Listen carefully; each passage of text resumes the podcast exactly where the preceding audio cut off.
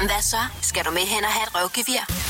Radio 100. Vi elsker 90'erne. Hey, det er Sten Skovgaard her. Vi har her på Radio 100 i den seneste tid sat fokus på 90'erne, og jeg har snakket med nogle af de største danske sportsstjerner i 90'erne. I den her podcast kan du blandt andre møde Marianne Flormand, der øh, fortæller lidt om håndbold i 90'erne, og heste. Øh, du kan også møde Camilla Martin, som øh, var en af verdens bedste badmintonspillere i 90'erne. Du kan høre om hendes ildre temperament og det at være en dårlig taber. Og så kan du også møde John Faxe. Du ved ham, der ramte den lige i røven. Han fortæller blandt andet om, hvor mange mål han i virkeligheden har scoret for det danske landshold eller måske i virkeligheden, hvor få han har scoret. Og endelig så kommer Helena Black Laversen og fortæller om det der Wii, som du måske kan huske fra køling. 90'erne. Årtiet, der bliver ved med at give. Her på Radio 100. Så har jeg fået dejligt besøg her i studiet af en, ja, vi kan godt kalde det en legende. Fordi hvis man kigger ned over CV'et, jeg har været nødt til at skrive det ned, fordi ellers kan jeg simpelthen ikke huske det her. Øhm, jeg er sikker på, at du selv kan. Øhm, VM sølv i 93, EM guld i 94 og 96, VM bronze i 95, OL guld i 96, 110 landskampe, 170 mål. Marianne Flormand, velkommen til. Tak skal du have. Hold nu op et CV. Ja. Wow. Mm. Altså, dengang, ikke? Var du nødt til nogle gange at nive dig selv i armen og tænke, kan det her virkelig være rigtigt? Nej, ikke dengang. Der tror jeg bare, at, øh, at vi var i det, og vi havde jo vældig travlt. Øh, vi, øh, vi var samlet 110 dage om året øh, i gennemsnit med landsholdet, så vi var jo bare afsted øh, hele tiden. Så egentlig er det mere sådan efterfølgende, tror jeg, at øh, man sådan tænker, wow, hvor var der egentlig bare knald på, og hvor er det egentlig vildt, og øh, jeg føler mig også tit rigtig privilegeret over at øh, have oplevet alt det, jeg egentlig har oplevet, og nu mine unger, øh, de, øh, de synes jo, det er vældig sjovt indimellem at sidde og kigge i skrabbøger og sådan nogle ting, og de bliver jo enormt paf øh, egentlig over, hvor meget der faktisk skete, og hvor meget vi var på dengang, så ja, så det er mere nu, jeg næsten kniver mig i armen. Ja. Altså jeg vil sige, jeg har specielt et minde, øh, som står, står rigtig klart for mig. Øh, det var øh, OL i Atlanta. Øh, I og med, at der er en kæmpe tidsforskel mellem Danmark og, og USA, så blev den her øh, finalekamp spillet altså voldsomt sent. Og øh, min kone og hendes søster var øh, over hos os og, og se den her øh, håndboldkamp. Og jeg tror øh, umiddelbart, øh, det har været en 5-10 minutter inde i anden halvleg, så, så sagde de, "Prøv, nu, det gider vi ikke, det kommer jo ikke til at ske. Nu går vi i seng. Der var simpelthen, altså der var jo ingen chance øh, overhovedet for, at det skulle ende, som det jo så gjorde. Mm. Prøv lige at fortælle mig, Marianne, øh, hvordan blev I ved med at holde fast dengang? Fordi jeg tænker, altså uanset hvor professionel og uanset hvor, hvor hårdt psyket man er, så må der vel også komme på et eller andet tidspunkt på håndboldbanen, når man tænker, nej, det går ikke det her. Ja, men jeg tror, vi var meget unikke, fordi at, det, det tænkte vi aldrig, og vi havde, øh, altså vi var ekstremt nørdede, og vi havde en ekstremt nørdet træner, så vi havde, alle scenarier var gået igennem, så vi vidste, at hvis vi var bagud med fire, og der var dem og dem på banen, jamen så kørte vi de her ting, og vi kendte jo sydkoreanerne ind og ud, så øh, vi vidste jo godt, når det var, at de satte os af, jamen det havde vi set, vi havde godt set den der finte og den der finte, så næste gang, så måtte vi prøve at lukke det. Øhm, så egentlig var vi bare rigtig meget i nuet, og hele tiden forsøgte at, at løse de udfordringer, fordi vi stod ikke over for nogle udfordringer, vi ikke kendte, så det var kun et spørgsmål om, Ulrik plejede faktisk tit at sige til os, altså hvis I bare overholder taktikken, så vinder vi alle kampe, og det var rigtigt. Altså det var virkelig sådan, at vi kunne sidde bagefter og sige, okay, den der, den missede jeg, og den der missede du. Øh, hvis vi havde været der, så kunne vi nok godt have vundet den. Så han var jo virkelig, virkelig skarp på at have gennemanalyseret øh, både vores modstandere, og hvem, hvem, hvad havde vi af materiale? Hvem var det, der præcis skulle spille i dag, for at vi kunne vinde de her kampe? Mm. Ja, så vi var aldrig i tvivl. Men Marianne, lad os lige skrue tiden længere tilbage. Mm. Fordi øhm, der er jo på et tidspunkt, øhm, der er du glad for heste. Ja. Det, og det har du altid været. Mm. Men alligevel så vælger du at begynde at spille håndbold. Som målvogter. Prøv lige at fortælle mig, altså, da du skal træffe det her valg, håndbold eller heste, hvorfor vælger du så håndbold? Jamen egentlig, øh, så var det ikke et, et valg, som var særlig svært, fordi at det, der skete, det var, at jeg jo havde heste, da jeg var barn. Øhm, og så det, hvor jeg havde hest stående, øhm, og hvor altså, min søster og jeg, vi havde sådan 70 heste, vi kunne boldre os med. Og den mand, der ejede dem, han døde. Øhm, så vi mistede egentlig det hele over natten. Vi forsøgte at købe nogle af de her heste. Det lykkedes os ikke rigtigt. Vores egen hest havde dårlig ryg og blev aflevet, så så som øh, sådan øh, 14-15-årig stod jeg der, øh, og egentlig var min verden sunket lidt i grus, kan man sige. Øh, så spillede jeg lidt badminton, og synes at det var rigtig hyggeligt, og så var det sådan lidt tilfældigt, at der var rigtig mange af mine klassekammerater, der spillede håndbold. Jeg kom med på skolehåndboldholdet, og, øh, og endte med at starte med at spille i, i klubben Jorden. Øhm, og det blev sådan, øh, det var jo rigtig meget det sociale øh, fællesskabet og sådan nogle ting, der trak øh, der. Og det var sådan relativt traumatisk, altså at jeg havde mistet alle de der heste, så det var ikke noget, jeg sådan gik tilbage til. Men jeg har hele tiden vidst, at på et eller andet tidspunkt, når jeg blev voksen og følsom, så skulle jeg have heste igen, og det skulle være på et tidspunkt, hvor jeg kunne have dem hjemme, og hvor der ikke var nogen, der kunne tage dem fra mig. Lige her til sidst, Marianne. Alt det, du ved nu, hvor gerne ville du have vidst det, dengang du spillede håndbold? Det vil jeg gerne have vidst. Det er der ikke nogen tvivl om. Øh, der er mange ting, som, øh, som jeg har lært, hvor jeg bliver overrasket, og hvor jeg tænker, gud, jeg troede, jeg vidste alt om at være et fællesskab. Øh, men det, det ved jeg ikke, øh, kan jeg godt mærke. Jeg har også rigtig meget at lære af hesten endnu. Øh, de er ekstremt kropskloge. Øhm, men det er også rigtig meget noget med øh, en anden energi, øh, fordi vi har jo sådan meget fortag som verden, øh, og den er rigtig god til mange ting. Øh, men der er jo også sådan andre øh, grene, kan man sige, inden for, øh, inden for ledelse og inden for ledelsesudvikling, som går nogle andre veje. Hele teori U og hele det at stå i det åbne og sådan nogle ting med et personligt lederskab, som man arbejder med. Øh, det er noget af det hesten, som er eminente, og som jeg skal love for, at jeg får lært noget om. Og så kan man også lige få lidt mere ro på. Det kan man. Marianne Flohmann, tusind tak, fordi du kom. Velbekomme. Kæft, de strammer de Harley Davidson gemasser. Hele ugen på Radio 100. Camilla, du er jo øh, du er travlt lige for, for nuværende. Øhm, du farter land og rige rundt. Øh, har du tal på, hvor mange fodboldkampe du har set inden for øh, ja, de sidste 14 dage? Øh, det burde jeg jo faktisk have, men øh, nej, det har jeg ikke. Og øh, indimellem er jeg faktisk også lidt i tvivl om, hvor jeg lige har været, og hvor jeg skal hen, og hvem der møder hvem. Så der er rigtig meget øh, Superliga-fodbold lige nu. Men øh, strukturen er ekstremt spændende, og har bare gjort, at de kampe, vi dækker, er øh, spændende på hver deres måde. Så ja, der er, der er gang i en fodboldmester for mit vedkommende. Altså nu, nu ved jeg, at du var i, øh, i Aarhus i går til, øh, til den her altså, sindssygt øh, spændende kamp mellem AGF og, og, og Esbjerg, som jo så ja. ender med, at, at AGF lige tager det sidste stik. Øh, altså, hvordan var det for dig som, som Aarhus-pige at, at være tilbage der, og så være vidne til det her, som kan man sige, aldrig har været en, en del af den danske fodboldhistorie før? Jamen altså, jeg synes, at øh, strukturen kan noget, og det den kan, det viser den jo i virkeligheden øh, i går på, øh, på Aarhus Stadion. Sears Park må vi jo hellere sige, hvis vi skal være helt korrekte. Det her med, at vi kunne have stået i en situation, hvor vi ikke havde haft strukturen, og så havde det jo ikke været spænding på, på samme måde. Så kan man altid diskutere, bliver det poleret fodboldspil? Nej, det gør det måske ikke, men der er en nerve og en intensitet i det, som gør, at det er ekstremt seværdigt. Og så vil jeg jo bare stadigvæk sige, netop som du siger, som gammel Aarhus-pige, så skal det der AGF-hold jo være i Superligaen. De skal jo ikke ned i, øh, i første division. Så det var nogle nervepirrende minutter, når nu engang man er født og opvokset i Aarhus. Men Camilla, det er jo ikke, altså, jeg har jo ikke ringet til dig for at snakke Superliga-fodbold. Nej. Jeg har jo ringet til dig, fordi at øh, du er en af dem, som har tegnet badmintonsporten op igennem 90'erne. Startende i, øh, i 1991 øh, med det første danske mesterskab, og siden da slag i slag i slag i slag i slag. Altså, øh, ja. prøv lige at høre, altså, var der på noget tidspunkt i løbet af den her tid, hvor altså, det blev til 13 danske mesterskaber, det blev til VM, øh, Danish Open, øh, og man kunne blive ved. Øh, mm. Var der på noget tidspunkt, hvor du knep dig selv i armen og sagde, det, det, det her kan simpelthen ikke være rigtigt? Øh, nej, det var der faktisk ikke, og det handler om en enkelt ting, og det er, at det havde jeg ikke tid til. Jeg var altid på vej videre til det næste, øh, på vej videre til den næste træning, på vej videre til den næste turnering. Så i virkeligheden, hvis, hvis jeg skulle prøve at øh, virkelig sætte ord på i forhold til at være en, øh, en hamster i et hjul, så, så var det sådan, min karriere den var. Øh, der var ikke tid til egentlig, selvfølgelig nyder man en sejr, når den er der. Øh, det gjorde jeg også i stor stil. Men, men der, var bare, der var bare aldrig rigtig tid, fordi jeg skulle, jeg skulle videre til, til det næste. Hele tiden, vi havde turneringer stort set hver uge, og hvis ikke hver uge, så hver 14. dag, så lige en holdkamp ind imellem. Så, så der var ikke tidspunkter, hvor jeg knep mig selv i armen øh, undervejs, men det er klart, at da jeg stod øh, øverst på skamlen i 1999 i, i Brøndbyhallen, altså på hjemmebane, øh, der knep jeg vist både en tårer og mig selv i armen, og havde jo ikke på det tidspunkt forestillet mig, at jeg skulle blive verdensmester i, i damesingle. Så det har været den eneste gang, hvor jeg tænkte, kan det virkelig være rigtigt? Og det var det jo heldigvis.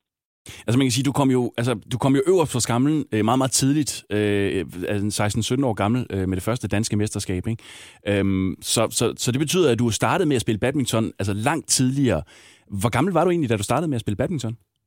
Jeg startede, da jeg var øh, 6 år gammel, og det var, når jeg var med min øh, mor og stedfar til noget holdkamp nede i Viby Badminton Klub, hvor, øh, hvor de jo spillede. Så hver gang der var en ledig bane, så suste jeg jo ind øh, og spillede. Og så, når de så havde de rigtige holdkampe der, hvor de så mødte Københavnerholdene og sad og drak lidt øl og sådan noget bag, så, så vandt jeg faktisk penge ud på bane 1, fordi de jo blev fuldere og fuldere, de der øh, andre spillere. Så Så jeg har jo været med fra starten, øh, da jeg var 6 år, så selvfølgelig er det også en uoverskuelig lang karriere, når jeg kigger tilbage, og der er masser af held i det, masser af god timing i, at jeg blev ved, og også at jeg endte med at få de resultater, som, som jeg fik.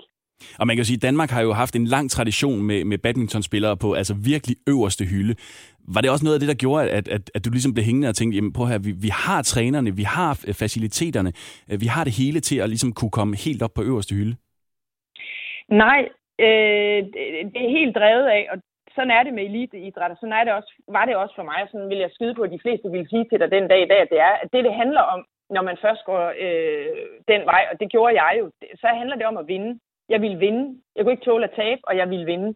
Så kommer jeg jo ind i en periode, hvor man skal lære at tabe, fordi det gør vi jo selvfølgelig også, når vi er på det niveau, vi er. Men jeg tænkte aldrig i faciliteter. Jeg, jeg synes, de, de var jo bare stillet til rådighed, og vi havde gode træner, det har du fuldstændig ret i. Men dybest set, hele mit engagement i min badmintonkarriere, det handlede jo om, at jeg ville vinde, og faktisk ikke rigtig kunne tåle at tabe. Jeg er super dårlig taber. Jeg er stadig super dårlig taber. Jeg kan ikke tabe i øh, ludo. Jeg kan ikke, altså, hvis jeg spiller med børnene, kan jeg godt fordi så er det en anden tilgang til det. Spiller jeg med Lars, min mand, så bliver jeg Camilla øh, 15 år på en badmintonbane igen, og kan ikke tåle at tabe. Det, der så er kunsten, synes jeg, det som jeg også forsøger at lære mine egne børn, det er, at for at blive en rigtig god vinder, så er du nødt til også at lære at tabe. Jeg bliver aldrig god til at tabe, det bliver jeg aldrig. Men et eller andet sted er du nødt til at lære at tabe, for at du kan blive en rigtig god vinder. Så, så hele den proces har jeg jo også været igennem. Altså man, man er jo tit, tit set, og det har øh, øh, faktisk oftest været i tennis, øh, når øh, for eksempel en John McEnroe øh, har fået mm. dømt imod sig, så er der røget øh, catcher og ting og sager igennem luften. Har du nogensinde gjort noget, når det enten er blevet dømt imod eller har tabt, som du bagefter har tænkt, ah, det, det, var, det, det var vist ikke så godt, det blev vist på tv, det der? Ej, ved du hvad, jeg har lavet masser af de der. Jeg, øh, ja, den værste kan jeg huske, jeg har lavet, og som jeg faktisk den dag i dag stadigvæk er en lille smule flov over, øh, når nu du spørger mig så direkte det var til Copenhagen Masters, en turnering, vi spillede mellem jul og nytår, hvor jeg simpelthen var styg i munden over for en linjedommer. Øh, og det handler egentlig ikke om så meget, kunne hun ikke finde ud af det, kunne hun ikke finde ud af det. Hun dømte i hvert fald øh, et par fejl eller tre, og det fik jeg fortalt hende med mindre pæne gloser, for så at komme ind dagen efter til cirkusbygningen og få at vide, at hun faktisk var stoppet som linjedommer. Det har jeg det stramt med, men og det er ikke fordi, det skal lyde som en dårlig undskyldning. Øh, det er et lille forsigtigt forsøg på en forklaring. Når vi løber rundt, som vi gør i de her situationer sat på spidsen, når man gerne vil vinde, når jeg gerne vil vinde, så sker der de her ting i kampens side. Det gode er så, at man, og jeg havde i den situation, har en lille chance for at få sagt undskyld, så det gjorde jeg rent faktisk. Men det er jo, jeg, jeg tror, jeg bliver nødt til at indrømme, at for at komme op på det niveau, som vi er på, når vi dyrker eliteidræt, det kommer man ikke uden en eller anden form for temperament. Og det er klart, det kortslutter ind imellem, og det har det gjort for mig masser af gange. Camilla Martin, tusind tak, fordi du lige tog os med tilbage til, øh, til badminton-verdenen i 90'erne. Radio 100. Vi elsker 90'erne. John, lad os lige tage turen tilbage til for 25 år siden øh, i Sverige, den der sommeraften, hvor du, altså, jeg vil høre ikke engang fortælle, hvad der sker. Du rammer bolden, den går i nettet, Altså, hvordan havde du det lige da det der det sker? Jamen lige da det sker, der havde den her fornemmelse af, at, øh, at enten linjedommeren eller dommer nok fløjter for et eller andet, for det kan ikke passe, at jeg har scoret et mål i en EM-finale. Det er jo sådan en drengedrøm, der ville gå opfyldelse. Og lige det sekund, der, der troede jeg virkelig, der ville blive dømt frispark, også på grund af at, den situation, der var ude i side, på sidelinjen, hvor at Kim Milford øh, laver en glidende takling.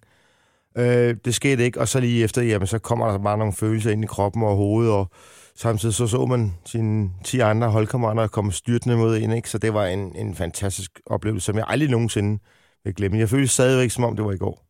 Altså jeg vil sige, jeg sad, jeg sad jo øh, som rigtig mange andre på det tidspunkt i gang med en øh, studenterfest, øh, og vi skulle selvfølgelig se fodbold. Og da du så scorer, så tænker jeg, hold nu kæft, det kan jo ikke være rigtigt. Og så resten af kampen, indtil der bliver scoret til 2-0. Altså, jeg har aldrig nogensinde været så bange for, at det modsatte hold skulle score.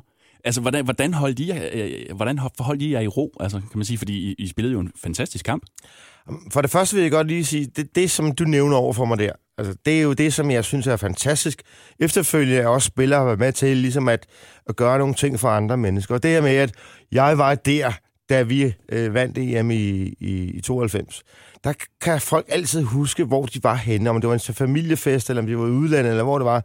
Og det mener jeg ligesom dengang, dengang med min mor og far, hvor dengang 2. verdenskrig stoppede i, i midt-40'erne der. Øh, så, det har, så historisk mæssigt, så har det været fantastisk at være med til at lave.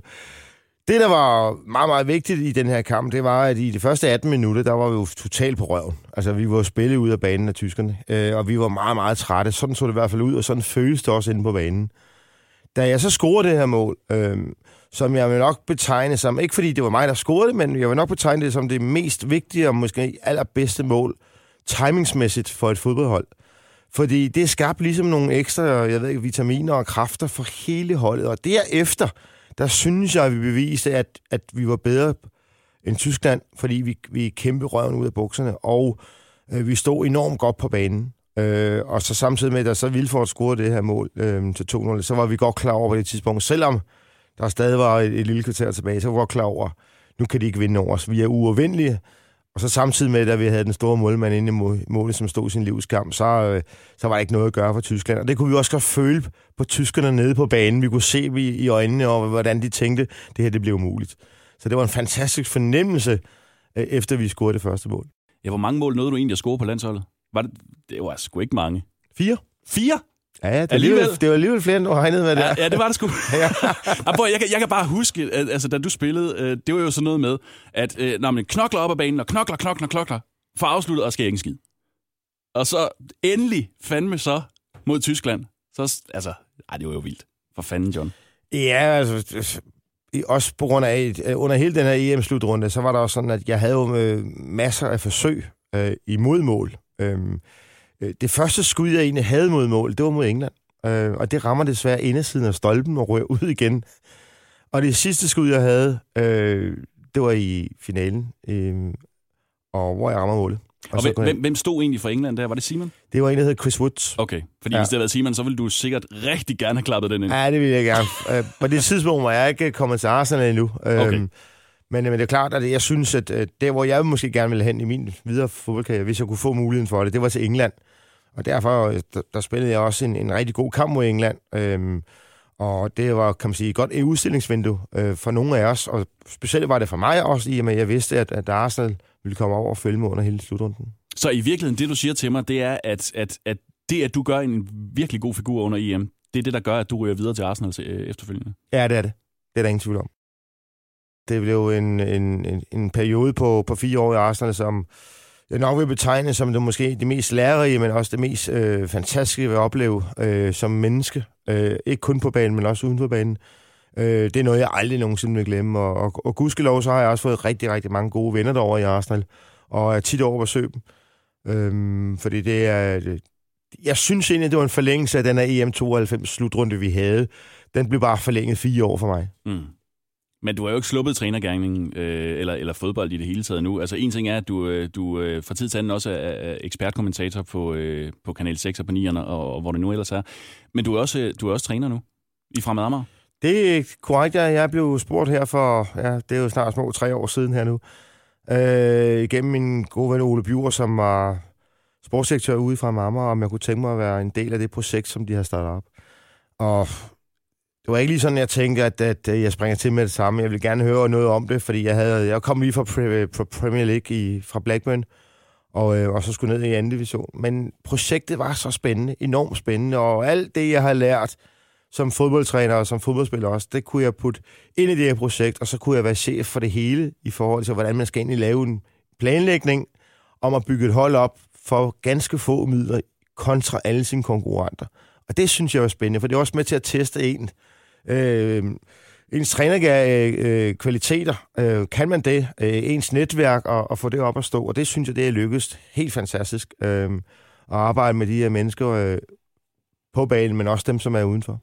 Ja, nu siger du selv det der med, med, med at trække netværket ind. Altså, der var jo, altså, jeg, jeg kan huske en eller anden overskrift, der var på et tidspunkt, hvor du havde inviteret en af dine gamle øh, Arsenal-kolleger over, øh, som var så på, øh, på, øh, på, hvad hedder det, på tilskuerpladserne, og der var folk jo sådan helt, skal han virkelig til at være i Fremad Amager? Folk var jo helt vanvittige. Ja, det, altså, det er jo klart, når, når, når kommer sådan en tidlig legende som Tony Anders, eller, eller nogle andre, som også har overset, eller en, en, en Peter Smeichel, som er, kan man sige, helt, også helt vild med, med at komme ud og se en gang imellem hos fra Amager og, og, og følge en og støtte op omkring en.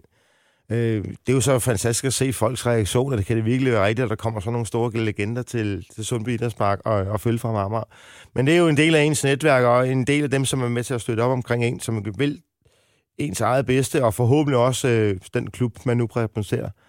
Øh, så det synes jeg er fedt, og det samme vil jeg også gøre for, for nogle af dem, som er der, hvis, øh, hvis de har brug for mig.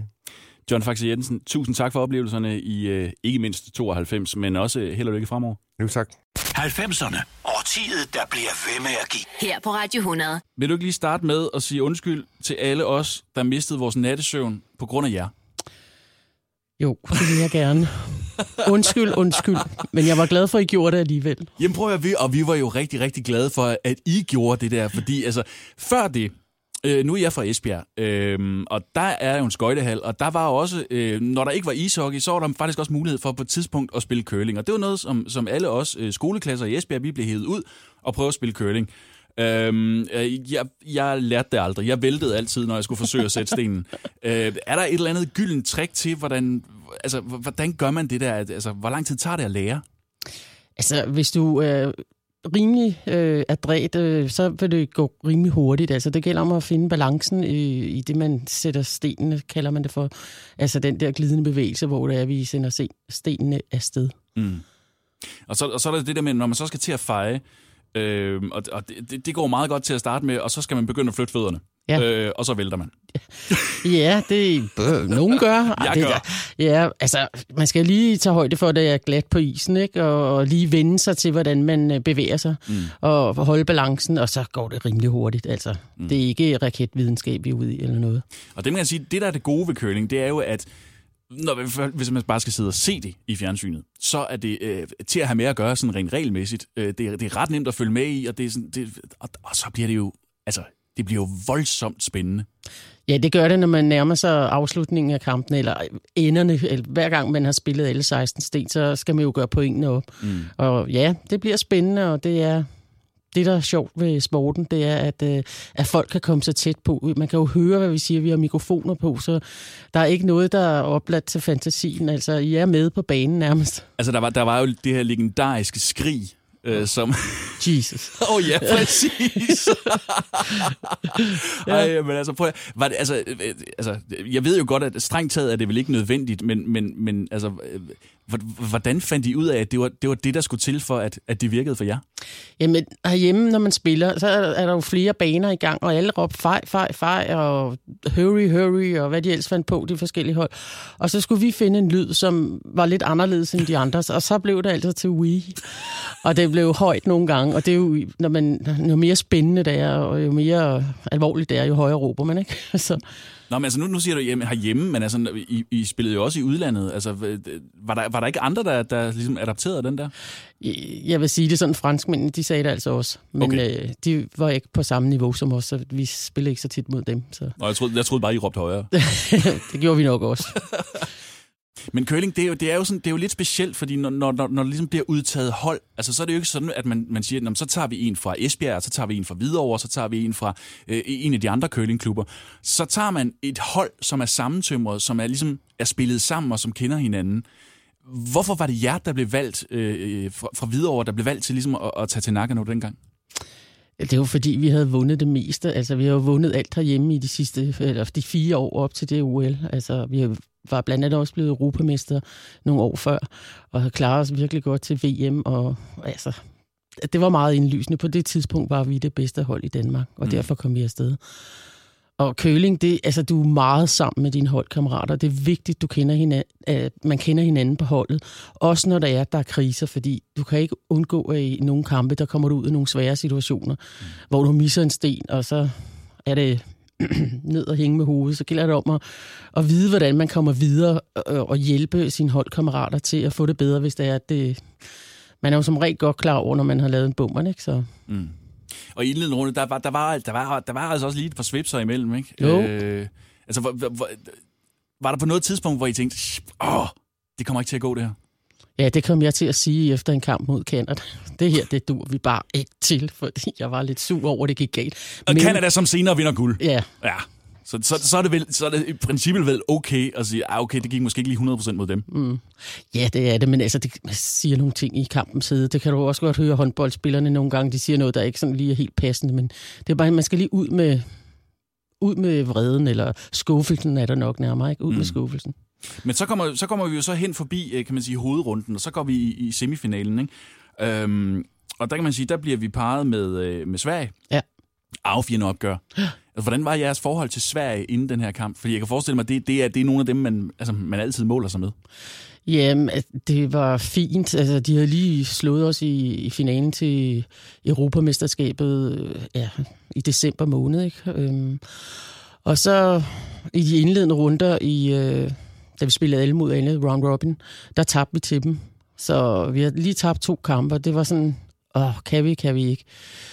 Men det kunne vi godt. Altså, vi tabte dem jo ikke stort, nogle af de der kampe, nej, nej. men de var bare en tand bedre end os, og, og vi, vi skruede lidt på nogle parametre, og, og skruede lidt op for ja-hatten for at sige livet. Ikke? Prøvede på at udstråle noget mere selvtillid og glæde. Mm. Og det, altså, de virkede meget nervøse. Til gengæld lige det modsatte også. Så. Var der større pres på dem? Ja, det var der. De har været verdensmester, jeg ved ikke hvor mange gange, ja. så alle regnede med, at det var dem, der skulle vinde. Men det blev Danmark? Det gjorde det. Altså, hvis nu, lad os antage, for det var, det var en forholdsvis tæt kamp. Øh, Den blev vundet i ekstra inden af Canada, ja. ja. Altså, hvis nu, at det havde været Storbritannien, vi havde mødt i finalen, havde vi så haft bedre chancer? Havde vi nappet guldet? Eller havde I, nu sidder jeg og snakker som om, at jeg var med. Det var jeg jo ikke. Havde I nappet guldet for os? Åh, det ved jeg. Altså, pas, det ved jeg ikke. Altså, det gælder om at være bedst på dagen. Og på finaledagen, der var kanadierne altså bare lige en tand bedre end os, og længere er den ikke. Mm. Men prøv at høre, det, og det er også fuldstændig lige meget, fordi I vandt den første og hidtil eneste medalje ved vinter-OL for Danmark. En sølvmedalje, det er altså... Og, prøv at, og, og I fik os jo alle sammen til at sidde og se curling, og vi gør det jo stadigvæk. Det er jo fuldstændig... Altså, hvor, vi bliver jo ved. Jamen, det er fordi, vi tror på det. Det er jo der, hvor vi har en chance for at vinde medaljer. Altså, synes jeg i hvert fald. Mm. Altså, det kan godt være, det bliver lidt svært til næste OL. Altså begge, både damer og mænd, de skal ud i en øh, kvalifikationsturnering. Og det, så vidt jeg kan forstå, så er det danske damelandshold, der, der, der har styret her de sidste mange år. De, øh, der er nogle af dem, der har valgt at stoppe på grund af øh, helbred og så videre. Så. Mm. Men det bliver spændende. Nogle gange skal der også bare noget nyt til, og så kommer de sidste sten, og så kommer man videre. Hvordan er vores niveau i, altså i, i curling i, i Danmark øh, lige nu, tror du? Altså, det er ikke så godt, som det var for et par år siden. Altså, de, de to øh, hold, der, der topper her i Danmark, de, de herreholdet, der vandt guld, eller så, der vandt sølv til VM for, eller sidste år, de røg, er røget ned i B-gruppen. Øh, det er ikke så godt, mm. men de har stadigvæk en chance for at komme til OL, og jeg bakker dem op 100% og håber virkelig på, at de kommer afsted, fordi det er et godt hold. Jeg ved simpelthen ikke, hvad der er sket her til EM, men et eller andet må der være sket. Er, er, er curling i virkeligheden, er, er, altså, er det vores bedste kort til vinter-OL? Sådan som jeg ser det lige nu, men nu følger jeg heller ikke med i alle vinterdiscipliner, men jeg har ikke rigtig hørt om nogle skiløber eller nogle kunstskøjteløber, der får medaljer eller noget til... Eller, ja, jeg tror ikke, vi har noget kælkehold. Øh, eller, Endnu? Det, øh, nej, det kan godt være, men øh, jeg har ikke rigtig hørt om nogen. Så, så er der måske ishockey, men jeg, jeg ej, det gik jo heller ikke så godt ved VM, vel? Nej, jeg, jeg ved ikke lige, hvad det skulle være for en sportsgren. Nej. Og prøv at vi sætter vores lid til curling. Ja, det bliver vi nødt til. Helena... Men de skal have noget hjælp i hvert fald, de hold, der skal afsted nu. Nå, men så prøv at, kan du ikke... Øh, altså, du, du ved jo, hvordan man gør. Ja. Kan, du, kan du så ikke, kan du ikke, kan du ikke coach dem? Gør et eller andet. Sige, pep dem op. Gør et eller andet. Jo, altså jeg, jeg tror, at det, der skal til nu, det er, at de skal til at tænke positivt og lægge de her resultater fra i år fra sig, og så forfra op på hatten. Fordi de har bevist, at de kan de skal bare tro på dem selv, og så lad være med at lægge så meget pres. Altså, det, det er okay at tabe en kamp. Altså, det, man kan sagtens nå langt alligevel. Det lader vi være det sidste ord. Helena Blaklarsen, tusind tak, fordi du kiggede forbi og gav os en tur tilbage til 98. Radio 100. Lidt bedre end 90'erne. Lidt.